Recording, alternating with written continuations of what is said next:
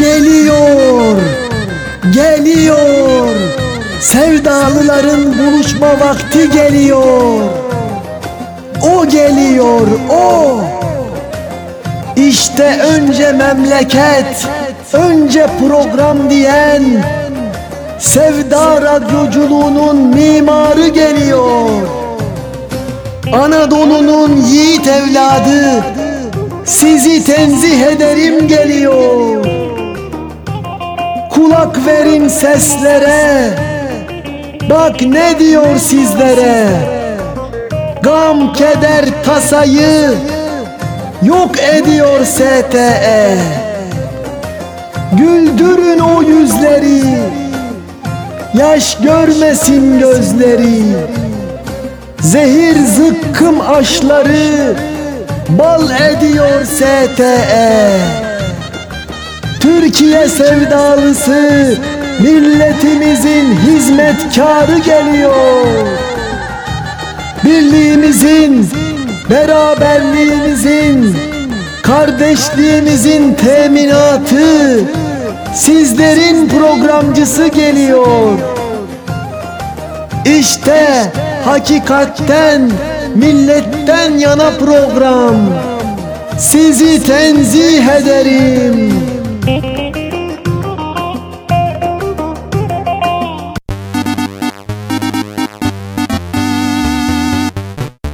Sizi tenzih ederim.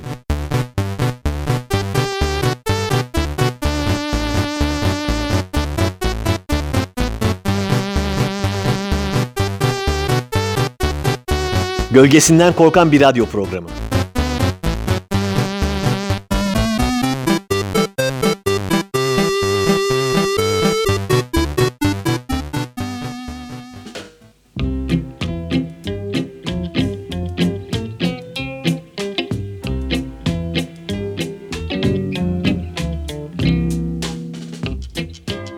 Merhaba sevgili Radyo Karavan dinleyenler. Nasılsınız inşallah?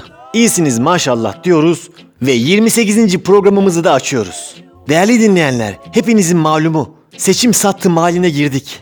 Biz de sizi tenzih ederim programı olarak boş durmadık ve gündeme uygun bir şekilde hemen programımızı takdim etsin diye bir çığırtkan ayarladık. Aylardır sizlere kuru kuru, silik, tatsız, anlamsız program girişleri hazırladığımızı geç de olsa fark ettik. Çok sorry. Kimi zaman Banu Akan'ın yürekleri dağlayan sesiyle, kimi zaman Arnavut Şevket'in çipet pet pet, çipet pet pet pet pet hezeyanlarıyla, kimi zaman da İbo'nun opera söyleme kalkışmalarıyla selamlamışız sizleri. Olacak iş değil.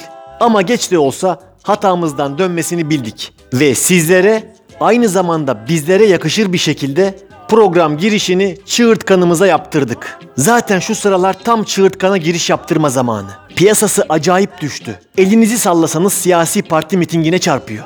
Yaptıracaksanız şimdi yaptırın. Ben de eve dönerken buldum bunu. Diğer dediğimiz %0,0001 oy alan partilerin biri için çalışıyormuş. Çığırtkan lazım mı abi? diye yanıma geldi. Kaç para dedim? 50 TL dedi. 50 TL çok dedim. 30'a indi. Yakınlarda bankamatik var mı diye sordum. Yok dedi. Peki sen hep burada mısın abi dedim. Yok birazdan Bursa mitingine gideceğim dedi. Allem ettim kallem ettim bir yarım döner bir açık ayrana ikna ettim çığırtkanı. Ayaküstü hızlıca bir şeyler yazdım eline verdim. Ben de biraz kendimden katabilir miyim? Doğaçlamam iyidir dedi. Kat anasını satayım dedim. Kafası sanırım önceki mitingden biraz karışıktı. Ama olsundu. Altından kalktı bence. En önemlisi birinci senemizi geride bıraktığımız şu günlerde programımıza sınıf atlattı. Daha profesyonel bir görünüme kavuşturdu. Radyo programı ve profesyonel görünüm deyince de akla tabii ki kaliteli jingle'lar gelir. Kaliteli jingle deyince de tabii ki Işın Karaca.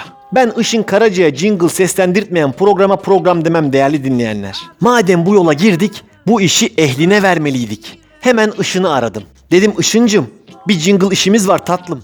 Bütçemizi sordu. Dedim biz barter düşünmüştük. Yani popülerliğinin iyice azaldığı şu günlerde STE gibi Türkiye'nin yükselen değerlerinden birinde sesini duyurma imkanı bulacaksın. Daha ne istiyorsun dedim. Win-win dedim. Dinletemedim. Yarım döner teklif ettim, onu da istemedi. Ben de kesenin ağzını açtım. Bambi'den kaşarlı dürüm teklif ettim. Hem de et dedim, tavuk değil dedim. Sen benimle dalga mı geçiyorsun be adam? Ben 4 sene önce tüp mide ameliyatı oldum. 40 kilo verdim. 38 beden oldum lan ben. Senin o pis et dürümünü mü yiyeceğim be? Dedi. Hemen kaşarlı et dürüm diye düzelttim. Nimet'e küfür etme dedim. Ama Nibe seslendirmezsen seslendirme. Ben de kendim söylerim dedim. Sana kalmadı koskoca STE dedim. Ayağına gelen fırsatı teptin dedim. Ama o bu dediklerimin hiçbirini duymadı. Çünkü telefonu çoktan suratıma kapatmıştı. Yani anlayacağınız iş başa düştü sevgili dinleyenler. Ben de sizler için stüdyoya girip jingle'ı kendim seslendirdim. Sizi tenzih ederim. Aşırı profesyonel, olağanüstü kaliteli bir şekilde başlıyor. Önce goy goy STR Önce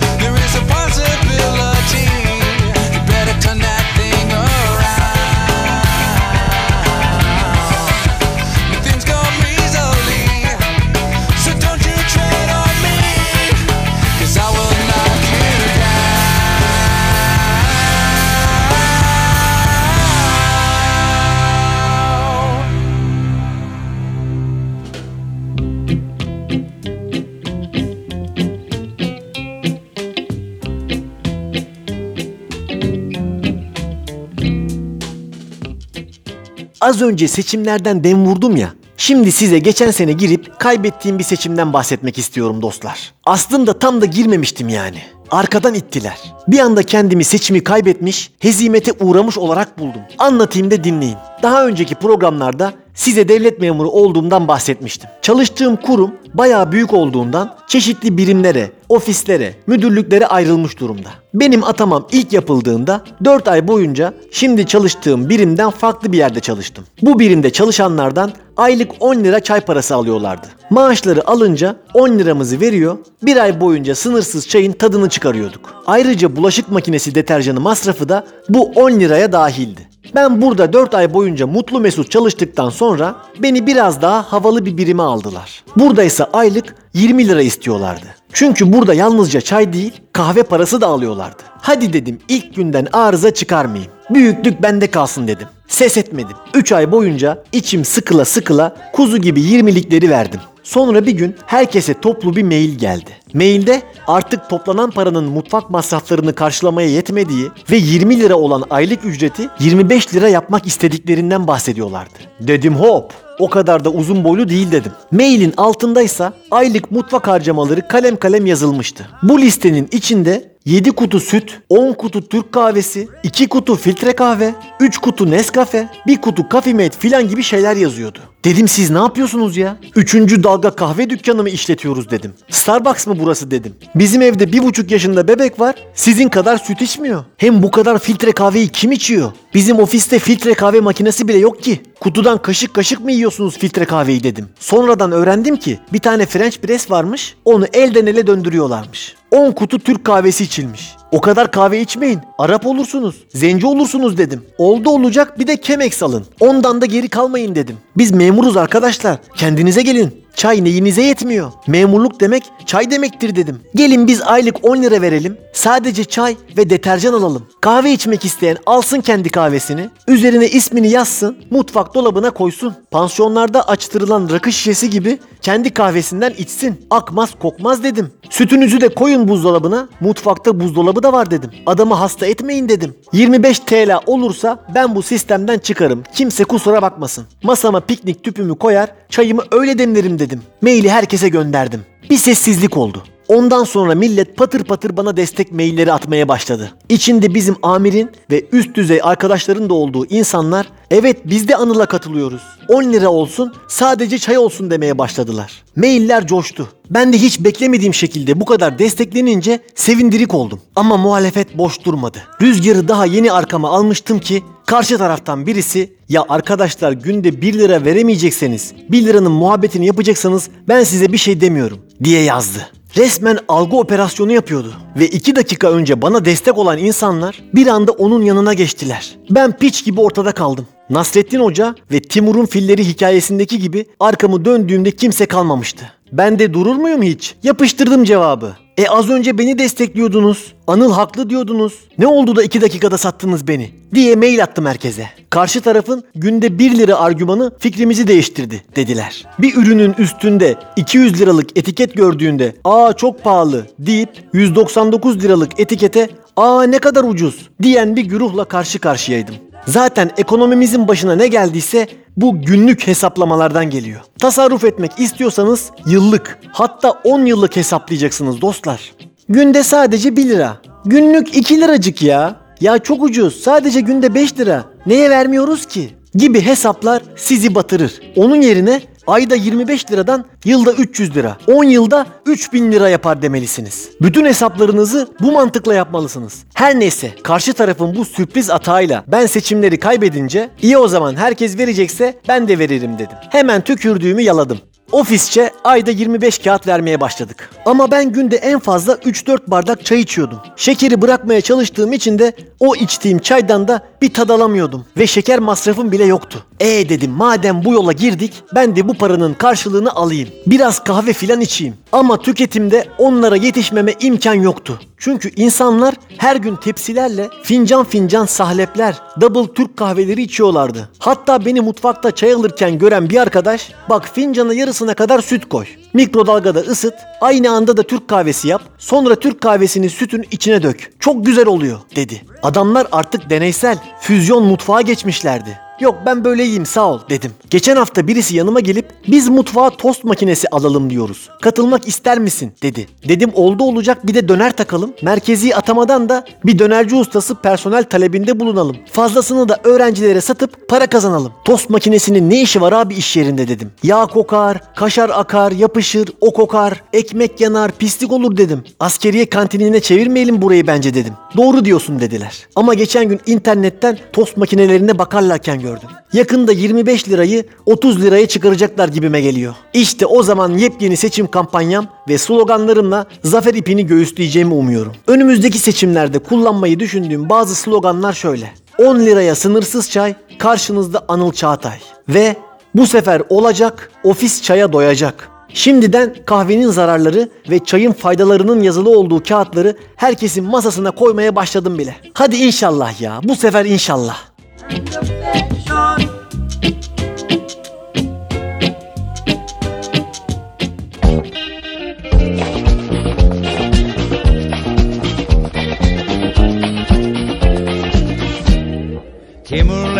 Zamanında Anadolu'da Aksakallı hocanın yaşadığı köye Bir çift fil yollanmış bakım emriyle Bütün köylüler gelip hocaya Aman hoca kurtar bizi fillerden Gece gündüz çalış Aç kaldık birden. Aman hoca kurtar bizi fillerden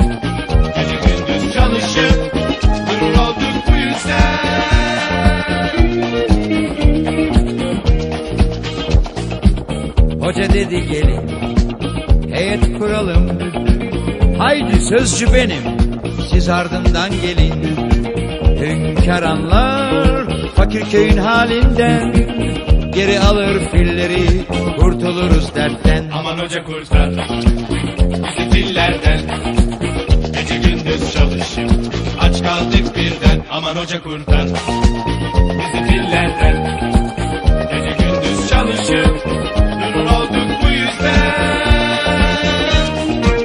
yola çıktılar.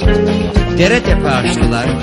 Kırk gün kırk gece gidip huzura vardılar. Hoca baktı arkaya. Grup azalmış. On kişilik heyetten Üç kişi kalmış. Hiçbir şey demedi. Timur'a haber saldı. Bir de döndü baktı. Kala kala tek kalmış. Aman hoca kurtar. Bizi fillerden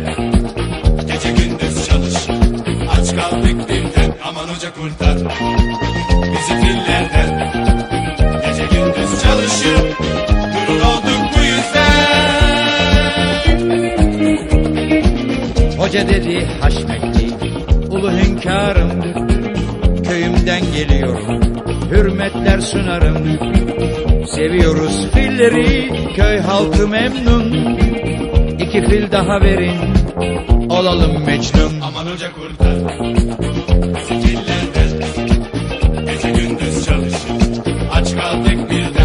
hoca kurtar. Bizi fillerden Gece gündüz çalışıp Durur olduk bu yüzden.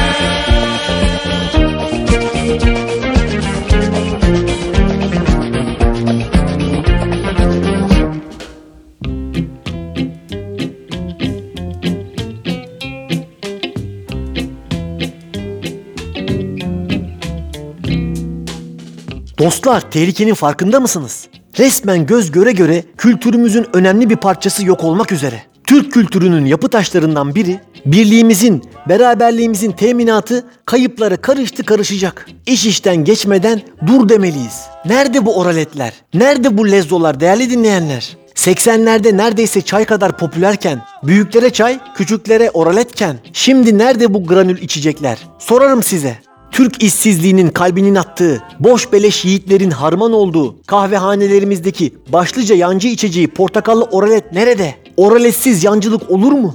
Hem soğuk hem sıcak içilebilen bu kullanışlı lezzet patlaması, nostaljik mutluluk kaynağı olmadan ülke olarak o özlemini çektiğimiz güzel günlere kavuşmamız mümkün olabilir mi? Tabii ki hayır. Oralet olmadan mutluluk olabilemez. Geçen ay çaya şeker atmayı bırakıp içtiğim çaylar bana zehir zıkkım olunca kahveyle de aram olmadığı için alternatif arayışına giriştim. Ve aklıma hemen oralet geldi. Aa dedim ben neden iş yerinde oralet içmiyorum ki? Hem oralet bana hep nostaljik, güzel zamanları hatırlatır. 80'lerde çocukken portakallı ve limonlu olarak hayatımıza giren oraletler ikinci altın çağını 90'ların sonu 2000'lerin başında Starbucks henüz ülkeye giriş yapmadan yaşamıştı. Bu dönemde İstiklal'de mantar gibi kafeler açıldı.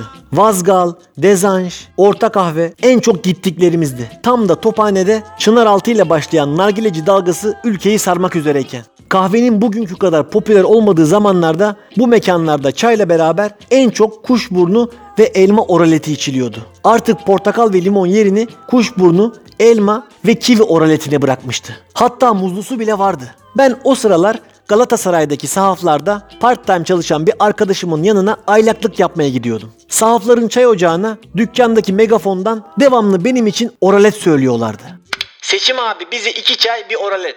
Günde en çok duyduğum kalıp olmuştu. İnternet ve müşteri olmadığından saatlerce muhabbet ediyor, geyik yapıyorduk. Bu sırada dükkana başka arkadaşlar da gelip gidiyordu. Ama ben evimde çok yakın olduğu için demirbaş gibi bütün gün orada oturuyordum. İşte o sırada yancılık ve oraletin ayrılmaz bir ikili olduğunu fark ettim. Uzun lafın kısası güzel zamanlardı. Bütün bu düşüncelerle geçen hafta oralet almaya gittim. İlk girdiğim hipermarkette yoktu. Sonra yol üzerinde her şeyi satıyor gibi görünen bir şarküteriye girdim. Orada da yoktu. Hatta sorduğum adam 300 liraya viski sattığından olsa gerek bana biraz acıyarak baktı. Ben de biraz daha aşağıdaki BİM'e gitmeye karar verdim. Orada kesin vardır diye düşündüm. Çünkü oralet bir dar ve orta gelirli içeceğiydi. Yani ben hiç şirketinin haftalık rutin toplantısında çay bardağında portakallı oralet içen CEO görmedim. BİM bu yönüyle tam da oralet satılması gereken bir yerdi. Bu arada hayatında hiç BİM'e gitmemiş dinleyenlerimiz varsa kesinlikle bir kere de olsa gitmelerini tavsiye ederim. Sanki yurt dışına gitmiş gibi olacaklar. Daha önce hiç görmedikleri ürünleri, markaları görüp her gün 30-40 defa türlü yollardan reklamına maruz kaldıkları markaları görmeyince çok şaşıracaklar. Arada bünyeyi şaşırtmak lazım. Bu yönüyle BİM bağımsız sinema gösteren sinema salonları gibi. Ana akım marka görmekten bıkanlar kesinlikle denemeli. Her neyse ben oralet almak için BİM'e gittim ve oralet yok cevabıyla yıkıldım. Nasıl olurdu? Daha doğrusu nasıl olmazdı? O şokla biraz daha aşağıya yürüyüp şoka girdim. Ve şoka girmemle şoke olmam bir oldu. Orada da yoktu. Bize neler oldu diye düşündüm. Biz ne ara bu kadar bilinçlendik? Sağlığımıza ne ara bu kadar dikkat etmeye başladık dostlar? Alt tarafı bir boyalı su. Bunu yapmak bu kadar zor mu ya? Ülkede sitrik asit mi kalmadı? Şeker, sitrik asit, renklendirici. Hepsi bu ya. Bunları bir araya getiremeyecekseniz sitrik asiti tek satın. Biz evde kendimiz yapalım bari. Çin eriştesinin, milkshake'in, waffle'ın satıldığı BİM'de oralet yoktu. Yazıklar olsun. Bakın çok ciddi söylüyorum. Türk'ün milli içeceği ne çay ne ayrandır. Türk'ün gizli milli içeceği oralettir. Oraletler geri gelmeden o özlediğimiz güzel günler de gelmeyecek. Oralet içemediğim devrim, devrim değildir. Şimdi gelsin oraletler. Anne bana da soğuk oralet. Tövbe tövbe. Bari oraletinizi kendiniz yapın. Bu halde kolay bir şey illa ananızdan istemeyin. Bir kaşık oralet koyacaksın bir bardak suya alt tarafı. Karıştırdın mı tamam. Osman ağa! Hoş gelmişsiniz. Geçmişin gene TV'nin karşısına, maç heyecanıyla bir ediyor oraletleri. Bu maçı sana bir başına seyrettirir miyim sanıyorsun ha? Dur hele, önce şu oraletlerimizi bir içelim, çoluk çocuk bir sakinleşelim. Vallahi anneciğim, şu oralet icat olalı çok faydasını gördüm. Ama şu oraleti içiyor ya, mis gibi portakal, içi ferahlıyor insanın. İşte de oralet, kayfede de oralet, müşteri gelmiş oralet, misafir gelmiş oralet, biri diyor oraleti.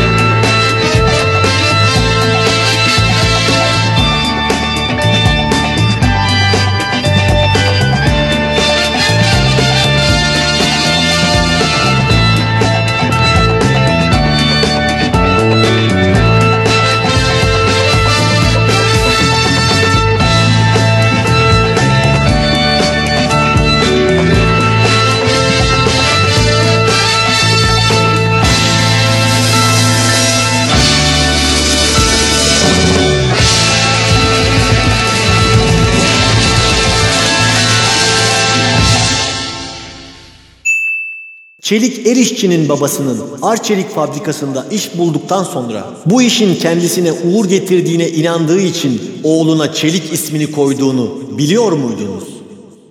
Ben çok güzel aşık olurum. Bazen bir hoş bazen sarhoş olurum. Bazen kolay biraz da zor olurum. Ama istersem bir de istersem Sen de istersen ama istersem Bir de istersem sen de istersen Gördüğün en güzel aşık olurum.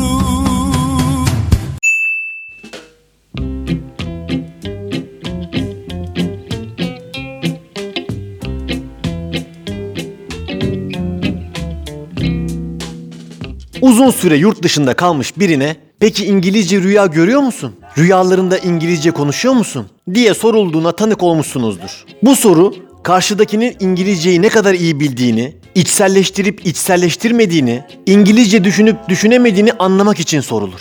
Eğer sorunun cevabı evetse, sorunun muhatabı bu yabancı dili ana dili gibi konuşacak seviyeye gelmiş demektir. Ya da öyle sanılır. Çünkü ben geçen gün İngilizce bir rüya gördüm. Ve İngilizce konusundaki hakimiyetimi dikkatli dinleyicilerimiz hatırlar. Önceki bölümlerimizde Japonlara, Hollandalılara yani ana dili İngilizce olmayan insanlara karşı nasıl bir yabancı dil savaşı verdiğimi anlatmıştım. Bu rüyamda da maalesef böyle oldu. Bu haliyle rüyadan çok bir kabusa benziyordu. İngilizce ile sınavım rüyalarımda bile bitmiyor. İngilizce yakamı bırakmıyordu. Öncelikle şunu söyleyeyim. Söz konusu rüyada acayip tutarsızlıklar var. Ama neticede bilinçaltım böyleymiş ne yapayım? Bilinç üstümün de çok tutarlı olduğunu söyleyemem. Rüya şöyle başlıyor. 8 yaşımdan 28 yaşına kadar oturduğumuz bir apartman vardı. O apartmanın otoparkında arkadaşlarla basketbol oynuyoruz. Ya bu arada şimdi benim rüyam üzerinden karakter analizi yapmaya çalışacak, ruh halimi okumaya yeltenecek Freud perver dostlarımız olacaktır. Siz hiç zahmet etmeyin değerli dinleyenler. Ben yaptım kendi tahlilimi ama söylemem. Hatta ben o kadar psikopat biriyim ki rüyalarımın analizini henüz rüyanın içindeyken yapıyorum. Bir tür inception yani. Her neyse. Bizim emektar apartmanın otoparkında basketbol oynuyoruz. Otoparkın kapısı da normalde hep kapalı duruyor ve bir asma kilitle kilitleniyor. Yabancı araçlar park etmesin diye. Biz basket oynarken alanı genişletmek için o kapıyı açıyoruz. Benim rüyamda da kapı açıkken bizim otoparka bir araba girdi. Acaba bizim apartmandan biri mi yoksa dışarıdan biri mi diye şoförün yüzüne bir baktım. Jürgen Klopp. Jürgen Klopp'u tanımayanlar için söyleyeyim. Borussia Dortmund'un eski, Liverpool'un yeni teknik direktörü. Yani neticede bizim otoparka giren araba bizim apartmandan değil, yabancı. Hatta o kadar yabancı ki Türk bile değil. Ama ben nasıl bir yavşaksam adam Jürgen Klopp diye sesimi çıkartmadım. Adam arabayı park etti. Yaya olarak otoparktan çıkmak için önümüzden bir geçti. Ana adam aslında Jürgen Klopp değilmiş. Sadece benziyormuş. Zaten bu Almanların da hepsi birbirine benziyor. Adam Jürgen Klopp değil ama sonuç olarak yabancı. Ve ben kendisine İngilizce olarak buraya park etmemesi gerektiğini, yabancı araçların giremeyeceğini, bizim birazdan oyunumuzun biteceğini ve evlerimize çıkarken kapının asma kilidini kapatacağımızı, o zaman da arabasının içeride mahsur kalacağını, böyle bir durumda kalırsa bizden yardım istememesi gerektiğini anlatmaya çalışıyorum. Ve tahmin edebileceğiniz gibi çok büyük bir acı çekiyorum. Rüyaları kaydeden bir teknoloji olsaydı ve sizler de bu çabama tanık olsaydınız, yemin ediyorum hepiniz oturup ağlardınız dostlar. Rüyamdaki adam bana anlamsızca bakarken ter içinde uyandım. God damn it dedim. What a terrible dreaming dedim. Sonra su içerken şunu düşündüm. Önemli olan İngilizce rüya görebilmek değil. Rüyanda derdini anlatacak kadar İngilizce konuşabilmektir.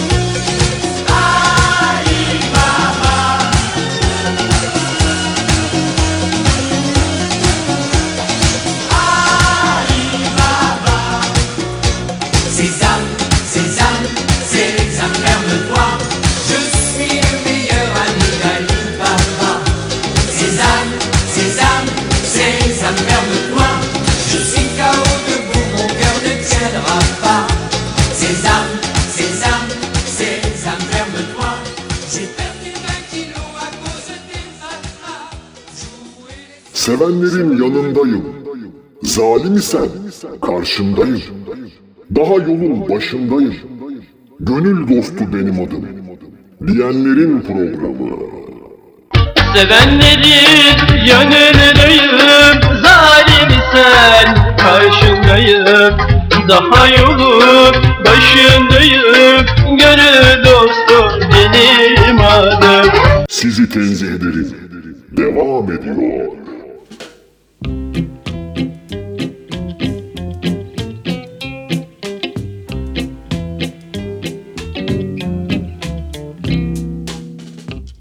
Size bir psikopat, bir manyak, iki çılgın, bir efsane, bir serseri, bir de artist desem ne diyor lan bu manyak diyebilirsiniz. Ama Kadıköy Şöhretler Büfe'de daha önce yemek yediyseniz ya da burayı biliyorsanız Anıl'ın karnı acıkmış galiba dersiniz. Çünkü bu saydıklarımın hepsi sandviç ismi. 90'ların sonu 2000'lerin başında ki şimdi fark ettim 90'ların sonu 2000'lerin başında ülkemizde anlatmaya değer bir sürü şey olmuş. 90'ların sonu 2000'lerin başında patates ve sosisin birleşiminden oluşan muhteşem kelime patsoyu çok fazla duymaya başladık. Orijinalinde sandviç ekmeğini tost makinesine bastıktan sonra arasına bir uzun sosis ve bolca patates kızartması, üstüne de ketçap ve mayonez sıkılıp plastik kokteyl çatalıyla servis edilen bu yiyeceği bazen içinden sosisi de çıkartıp pat haliyle patso olarak satarlardı. Daha sonra bunu geliştirdiler ve içine kaşar peynir, köfte, tavuk nugget, sucuk, salam, jambon, şinitzel, Amerikan salatası, Arnavut ciğeri, Allah ne verdiyse, ellerine ne geçtiyse koyup satmaya başladılar. Gecenin bir körü barlardan çıkan, midesi kazınmış sarhoş metalcilere ve üniversite sınavına hazırlanan liselilere ucuza, sağlıksız ama doyurucu yiyecekler satarak meşhur oldular. Tabi satılan sandviç türü arttıkça bunlara farklı isimler de vermek gerekti. Ve az önce saydığım tuhaf tuhaf isimler koymaya başladılar.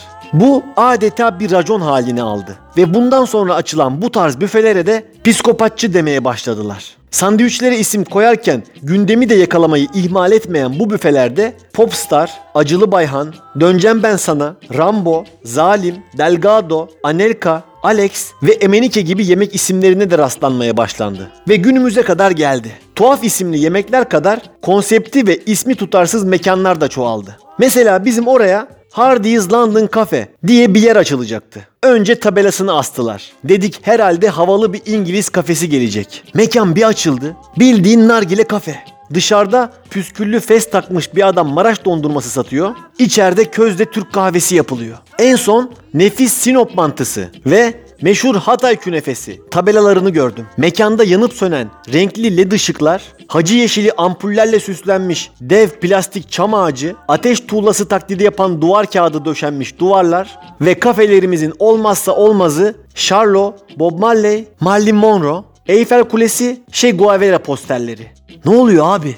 Hardee's London Cafe ile çıktığımız yolda nerelere geldik biz? Hardy nerede? London nerede? Hadi onları geçtim. Kafe nerede? Bir keresinde de Bakırköy'de Organik Pay Kafe diye bir yere oturduk. Bir şeyler yiyip içmek için. Mantık olarak ismi Organik Pay Kafe olan bir yerde organik ya da organik olmasa bile paya benzer bir şeyler bulmayı beklersiniz değil mi? Paya benzer yüreğim. Ama dışarıda kuzu kokoreç ve kumpir satılıyordu. Oreolu çilekli organik pay magnolia ile yanar dönerli kelle söğüşün aynı menüde yer aldığı bir mekan düşünün. Size bir şey diyeyim mi? O menü dile gelir. Siz ne yapıyorsunuz abi der. Kendiliğinden alev alır. Yanar dostlar. Buradan yeni kafe açacak girişimcilere sesleniyorum. Lütfen mekan ve ürün isimlerinizle konseptiniz birbirine uysun. Ya da vazgeçtim uymasın ya. Bize de anlatacak mevzu çıksın.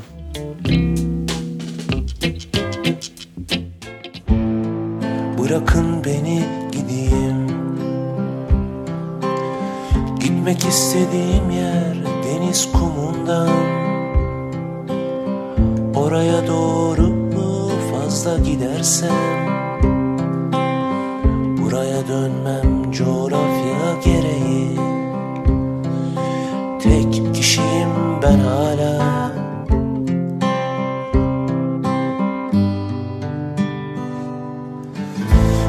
Kendimi zenginden sayarak Gençliğimden bir şeyler sakladım. Düşsel faizlerimle geçindim. Eksiğim bu yüzden. Her şey güzelmiş sonunda. Hatta bozgunlar bile. Aşk istiyorduk ağızdan damardan. Gözler parlasın soluk açılsın. Tek kişiyim ben hala. Ayıldım düşlerimden daha dün. Hiç uğruna üzüldüm. Çarşılara süzüldüm daha dün Tek kişiyim ben hala. Ayrıldım dünlerimden daha dün.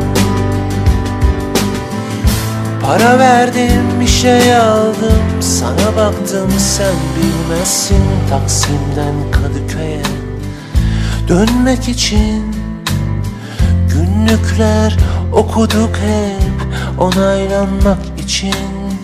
Geceleri bir yanım Hep gitmek istedi.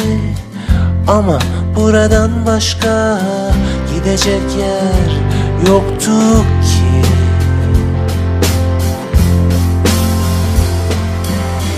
Zaman aralığını süpürmeyi unutma ben yokken. Başka türlü bir hayatta bilmezdik zaten. Beraberken Tek kişiyim ben hala. Bütün o sankiler Beynindeki cankiler Bitmeyen eskizler Bitmezler. Ağlattın beni Kendi kendine Mecburi hizmetteyken ben Yaşam bölüğünde Tek kişiyim ben hala. Ayıldım düşlerimden daha dün. Hiç uğruna üzüldüm. Çarşılara süzüldüm daha dün. Tek kişiyim ben hala. Ayrıldım dünlerimden daha dün Para verdim bir şey aldım. Sana baktım sen bilmezsin. Aradım seni.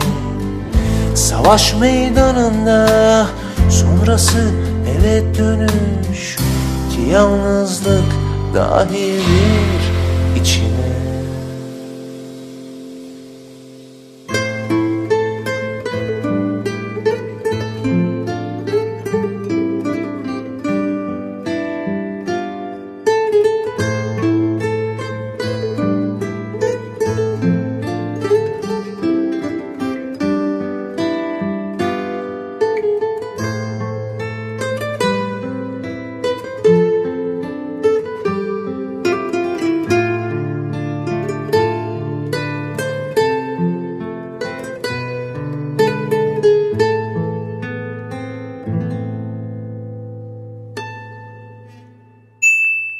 Teoman'ın Aşk Kırıntıları şarkısında vokal yapan Sarah Neil Cameron'ın şarkının başından sonuna kadar paylaşacak bir şey artık yoksa yerine baylaşacak bir şey artık yoksa dediğini biliyor muydunuz?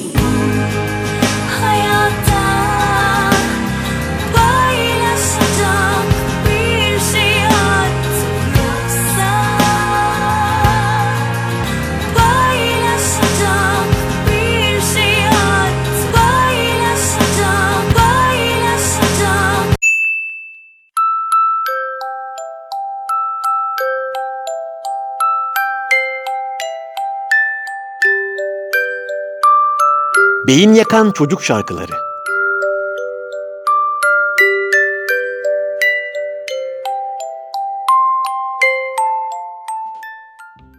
Beyin yakan çocuk şarkıları bölümümüze hoş geldiniz değerli dinleyenler. Bu bölümümüzde bugün çocuğuma hangi şarkıyı öğretmesem diyen ebeveynlere kendimizce rehberlik etmeye, yol göstermeye çalışıyoruz. Yalnız sizi şimdiden uyarayım. Bugün anlatacağım, dinleteceğim şeyler her zaman dinlettiklerinden biraz farklı. Hatta bayağı farklı. İstiyorsanız yol yakınken dönün dostlar. Sonra uyarmadı demeyin. Ben yandım, siz yanmayın. Sizi tenzih ederim programı olarak kendimizi ateşe attık değerli dinleyenler. Adeta girdaba tutulmuş gibi bir YouTube kanalındaki bütün çocuk şarkılarını dinledik. Aslında bunlara çocuk şarkısı demek de yanlış. Çünkü bu şeyler şarkı formundan bayağı uzak. Altta bazı hazır sample'lar yani müzik kısımları konulmuş ve üzerine bu melodilerle ton ya da tempo olarak hiç alakası olmayan bazı cümleler söylenmiş. Söylenen cümleler de bir acayip.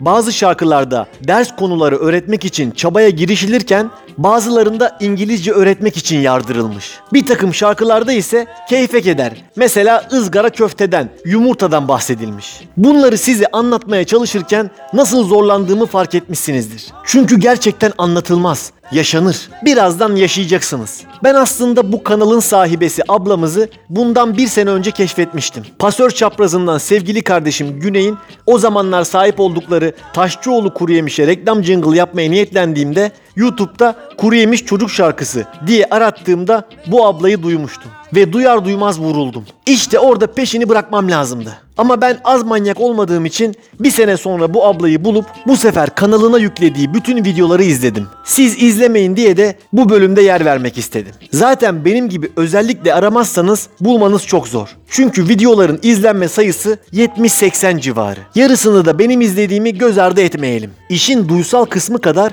görsel kısmı da bir acayip. Çünkü şarkıların üzerine konan videolarda çok manyak şeyler var. Mesela Dünyanın Katmanları diye bir şarkı var. Bu şarkı için hazırlanan videoda dünyanın etrafında dönen marihuana yaprakları, kafası alev alev yanarak koşan bir dünya, bir kızağın üstünde zıplayan bir kutup ayısı, tir tir titreyen bir sünger bob, pes pembe bir Hello Kitty, siyahi bir deniz kızı gibi tuhaf tuhaf şeyler var. Yani tam bir sentetik uyuşturucu kafası. Ben daha fazla anlatmaya çalışıp heyecanını kaçırmak istemiyorum. Anlatamıyorum da zaten farkındayım. O yüzden şimdi size bu kanaldan 4-5 tane şarkıyı potpuri şeklinde sunuyorum. Ya hani olmaz ya bir yerde denk gelirsiniz filan aman diyeyim. Çok hızlı bir şekilde. Hava küre, hava küre, hava küre Yayılmış dünya çevresine Atmosfer ya da hava katmanı Geçer hava kürenin diğer adları Eli ağzımıza koyunca biliriz Havadır nefes alıp verdiğimiz. Rüzgarlarla çok hissederiz Hızlı araçtayken de fark ederiz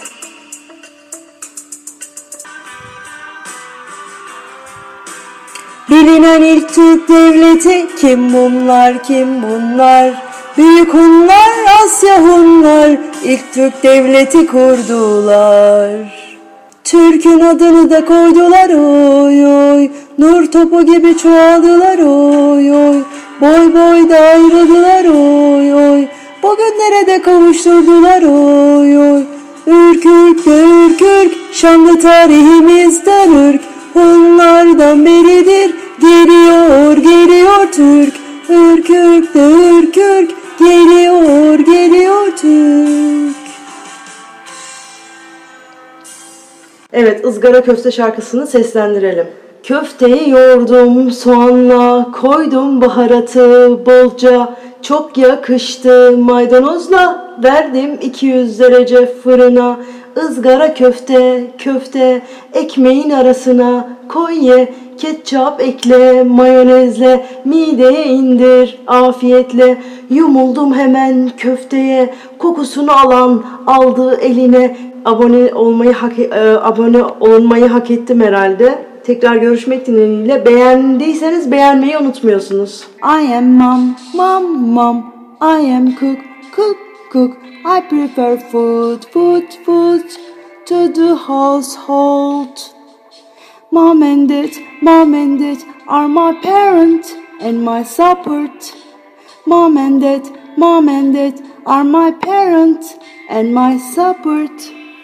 Evet yorumlarınızı bekliyorum arkadaşlar. Bu arada abone olmak biliyorsunuz ücretsiz. Ee, diğer videolarımdan ha- haberdar olmak için abone olmanızı bekliyorum. Bu kadar emek ediyorum. İnsan bir abone olmaz mı ya? Da- Daha çok videolarım var. Herkese herkese görüşmek dileğiyle.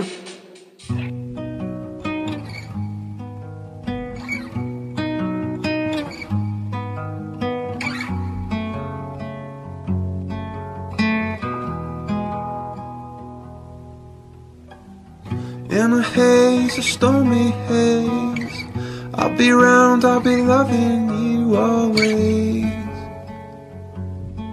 Always. Here I am and I take my time. Here I am and I wait in line always. Always.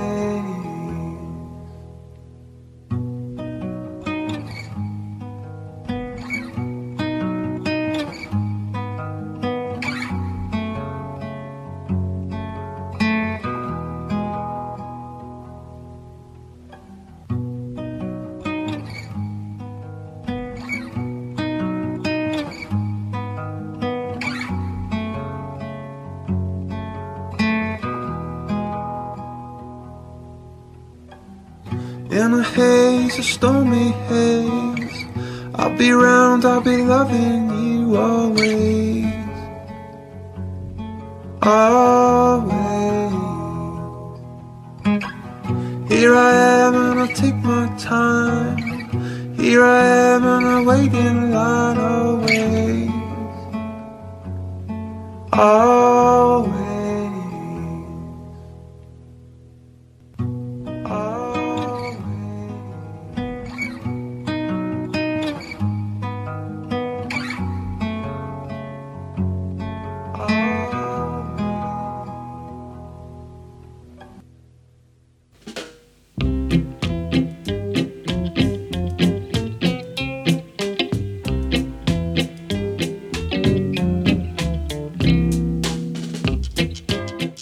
Benim için piller biten şeyler değildir dostlar.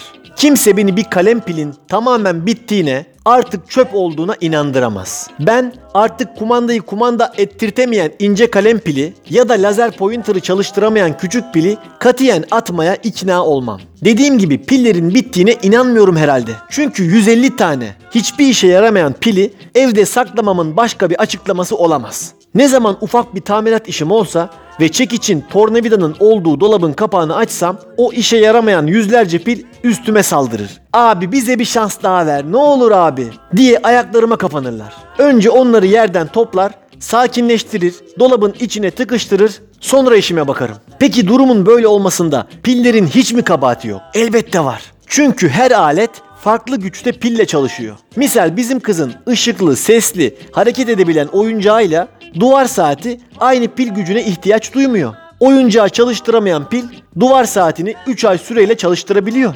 Durum böyle olunca da piller evin içinde sürekli geziyor. Oyuncaktan kumandaya, fenerden saate, seferi gibi geziyor garipler. En son duvar saatinin saniyesini de döndüremeyecek noktaya geldiğinde ikinci bir şans için pil bekleme dolabına geçiyorlar. Ne olur ne olmaz. Belki kendi kendine zaman içinde tekrar güçlenirler. Neticede bitti zannedilip ve fakat dişimizle ısırdığımızda çalışmaya devam eden tuhaf nesnelerden bahsediyoruz. Her şey beklenir bunlardan. Ne zaman evde yeni bir pil olmasa ve benim 3 tane kalem pile ihtiyacım olsa hepsini salonun ortasına döker tek tek denerim. Böyle bir durumda da en büyük zorluk doğru kombinasyonu bulabilmektedir. Diyelim 3 tane pil taktınız ve alette ufak bir yaşam belirtisi oldu. Acaba hangi pil yaşıyor? İşte bunu anlamakta ustalık ister. Peki sen hiç mi pil atmıyorsun? Tabii ki atıyorum. Ne zaman ki pil şişip patlar, içindeki tuhaf sıvılar alete, elime filan bulaşır, tepesindeki kısım çıkar, kabuğu soyulur filan, o zaman atarım mesela. Yani benim pili çöpe atmam için fiziksel sorun olması şart. Onun dışında çok zor. Atacaksam da mutlaka piller için konulmuş özel çöp kutularına atarım. Onlardan da benim gördüğüm ülkemizde bir ya da iki tane var. Peki ben programımızın sonuna geldiğimiz şu dakikalarda neden bu kadar gereksiz bir muhabbete girdim? Ve daha önemlisi buradan kapanışa nasıl bağlayacağım? İşte şöyle bağlayacağım. Ee dostlar, evdeki pillerimiz bitti mi kesin olarak bilemiyoruz. Ama bizim pilimiz bitti. Nasıl bağladım ama? Programımızın kapanışını benim şu dünyadaki en sevdiğim kadın vokallerden biriyle yapıyoruz. Yani bir ses bu kadar mı duru, temiz, pürüzsüz, zarif, dokunaklı olur. Adeta pırıl pırıl, ışıl ışıl bir su gibi. Janet Esim'den bahsediyorum. Janet ve Jack Esim'in 2007'de çıkan Adio isimli albümünden Alfonsito isimli şarkıyı dinliyoruz. İki hafta sonra görüşmek üzere, hoşçakalın. de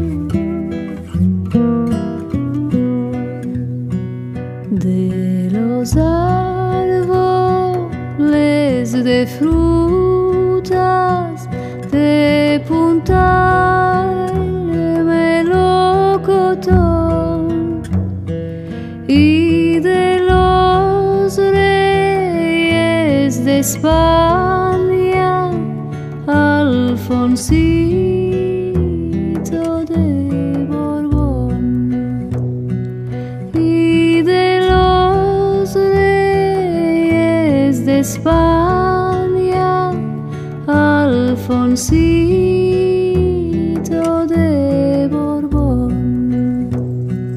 ¿Dónde vas tú, Alfonsito?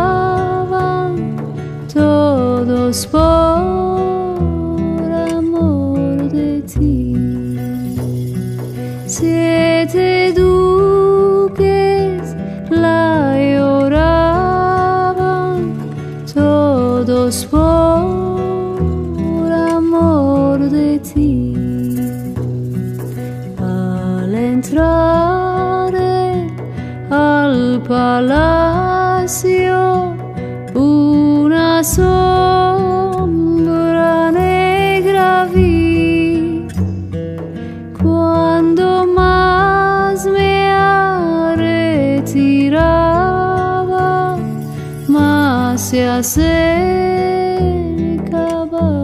para mí. Cuando más me retiraba, más se acercaba para mí. No te asustes, Alfonsito, no te asustes tú de mí, que soy tu esposa Mercedes, que me vengo a despedir que soy tu esposa Mercedes,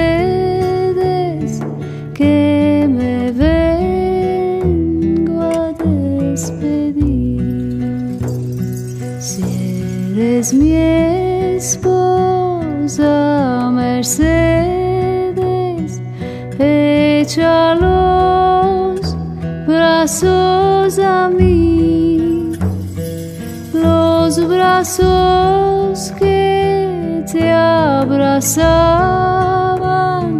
a la tierra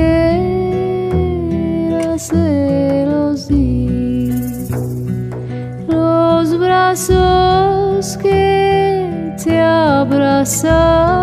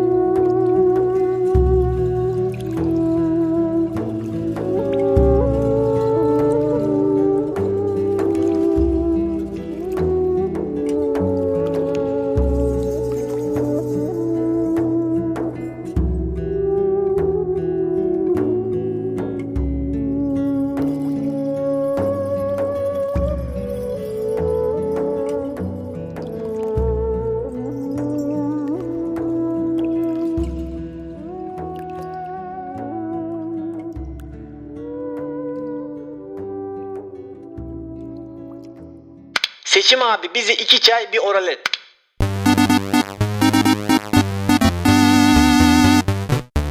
Sizi tenzih ederim.